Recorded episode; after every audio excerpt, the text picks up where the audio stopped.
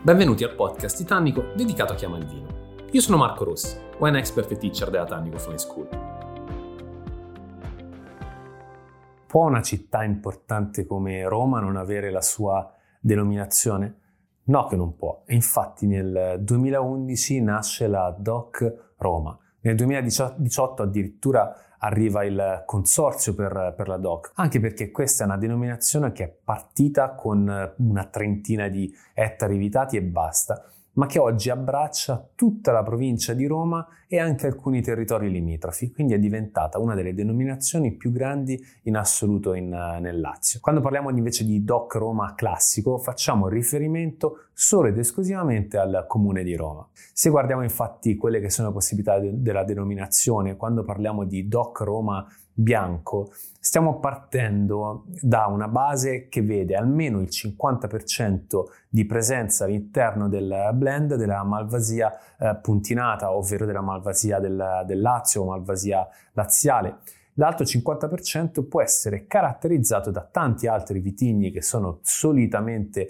presenti nella zona, come il Bellone, come il bombino bianco, come il trebbiano. Quindi il, il blend può poi eh, essere composto da tanti vitigni, però la base rimane quella eh, componente così identitaria proprio legata alla malvasia puntinata. Se invece guardiamo quelle che sono le versioni in eh, rosso della denominazione, perché quindi possiamo pensare anche a colori differenti, ma abbiamo anche in realtà metodologie diverse, perché sul bianco per esempio possiamo fare anche oltre il secco la versione amabile e possiamo anche andare verso la spumantizzazione con le versioni brutte extra dry. Sul rosso abbiamo ovviamente la versione riserva, il focus è su un vitigno che è il Montepulciano che deve essere presente almeno al 50% all'interno del blend, il restante 50% può essere caratterizzato da Syrah, da Sangiovese, ma soprattutto dal Cesanese comune, dal Cesanese da file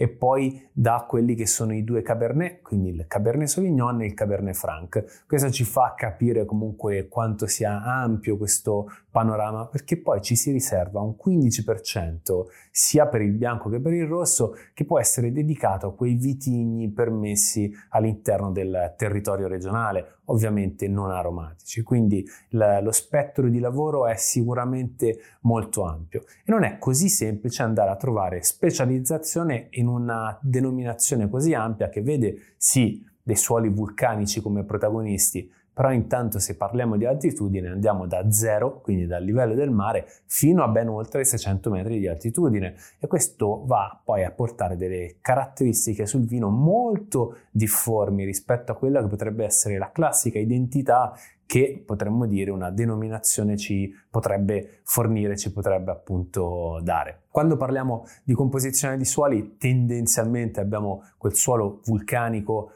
che tende ad avere la componente di, di, cenere, di sabbia, quindi abbastanza sciolto, però ci sono delle zone in cui la componente calcarea si fa sentire, altre invece, come la parte più a sud, dove si trova un po' più di limo, per esempio, se vogliamo parlare di un uh, suolo un po' più misto. Però il vulcano in realtà è quello che guida sempre le caratteristiche della, del terreno. Il, l'esposizione però gioca un ruolo importante perché l'esposizione di solito va da ovest a sud, ma abbiamo anche delle eccezioni di esposizioni che invece sono più orientali, quindi che guardano più verso est. Non è facile orientarsi all'interno di questa denominazione, però ci sono dei produttori che sono riusciti a farlo alla grande, andando a lavorare su tutte le opportunità che un disciplinare così ampio è stato in grado di offrire. Sto parlando ad esempio di Poggio le Volpi, quindi di Armando e Felice Mergè, che nel padre e figlio che nel 1996 fanno partire questa eh, progettualità. Siamo nel cuore pulsante del, dei colli romani in realtà e siamo a un'altitudine di circa 400 metri, quindi insomma, 400 metri iniziano a essere tanti, considerando che appunto la denominazione ci permette di lavorare anche a livello stesso del, del mare. Il suolo in questo caso è abbastanza eh, lineare, quindi abbiamo questa presenza massiccia di sabbia vulcanica, possiamo identificare in questo modo, sui 35 ettari che l'azienda lavora a partire dal 1996. Il focus è stato quello proprio in linea in realtà con tutti i dettami della denominazione, nonostante la denominazione poi nasca nel 2011. Quindi c'è stata la volontà di andare a concentrare il lavoro sia sui vitigni a bacca bianca che sui vitigni a bacca rossa. C'è stata la volontà di lavorare sia su vini più freschi, più immediati, ma anche su vini che sono delle riserve che quindi si prestano poi al, a, per quanto riguarda appunto un affinamento più, più lungo. Va detto che la famiglia ha una tradizione abbastanza lunga per quanto riguarda la produzione di vino, perché già nel 1920 il nonno di Felice era un produttore di vino, ma perché era un commerciante di vino e aveva iniziato una sua produzione proprio perché aveva il canale commerciale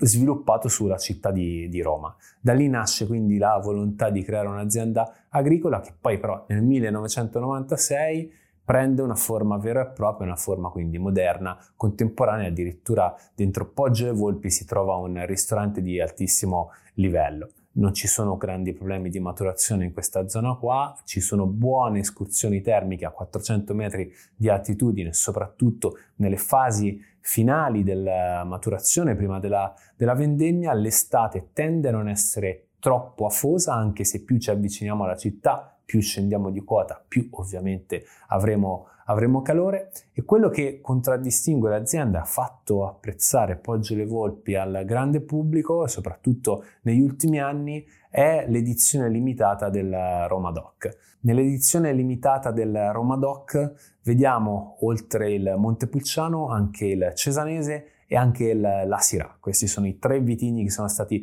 prescelti. L'esposizione però dalle vigne da cui provengono sono ad est in realtà. Viene fatta una selezione dagli stessi vigneti per l'edizione speciale che poi danno invece vita al Roma Doc in edizione chiamiamola più classica, normale e eh, vengono ovviamente portate in cantina soltanto le migliori uve per andare a produrre questo vino. Vengono però vinificate separatamente. Quindi anche i momenti di vendemmia, le epoche di, di, vendemmia differiscono, le vinificazioni vengono fatte separate, si va a vinificare rigorosamente in acciaio, la seconda pressatura sulle bucce è sempre una pressatura soffice, proprio per non tirar fuori quegli aspetti che magari possono essere leggermente più amari, amaricanti, anche perché una delle caratteristiche, indipendentemente dai vitigni utilizzati della Roma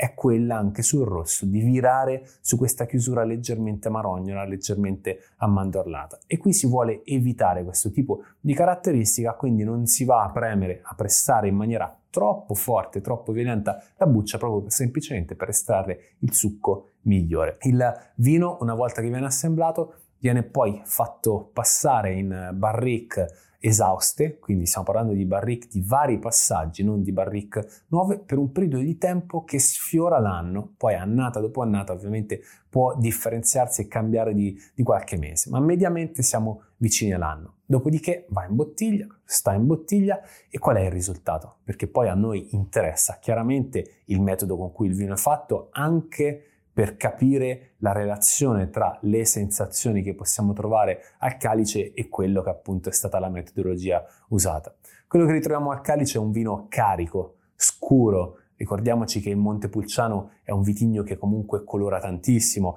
portiamo struttura, portiamo corpo, portiamo volume, stessa cosa la, la Syrah, la Syrah porta delle note abbastanza scure, tro- porta un frutto ben maturo, non necessariamente il cosiddetto marmellatoso, porta anche delle note speziate molto molto evidenti, quindi il gioco di dialogo tra questi due vini è netto. Poi abbiamo il cesanese, anche il cesanese porta colore, e poi porta questa trama tannica che è fitta. Quindi abbiamo un, un, vino che in bocca si fa sentire. Non aspettatevi qualcosa di scorrevole, di spensierato come potrebbero indicarci i territori in cui, in cui siamo. Quindi Monteporzio Catone siamo proprio nel cuore di quelli che sono i castelli romani.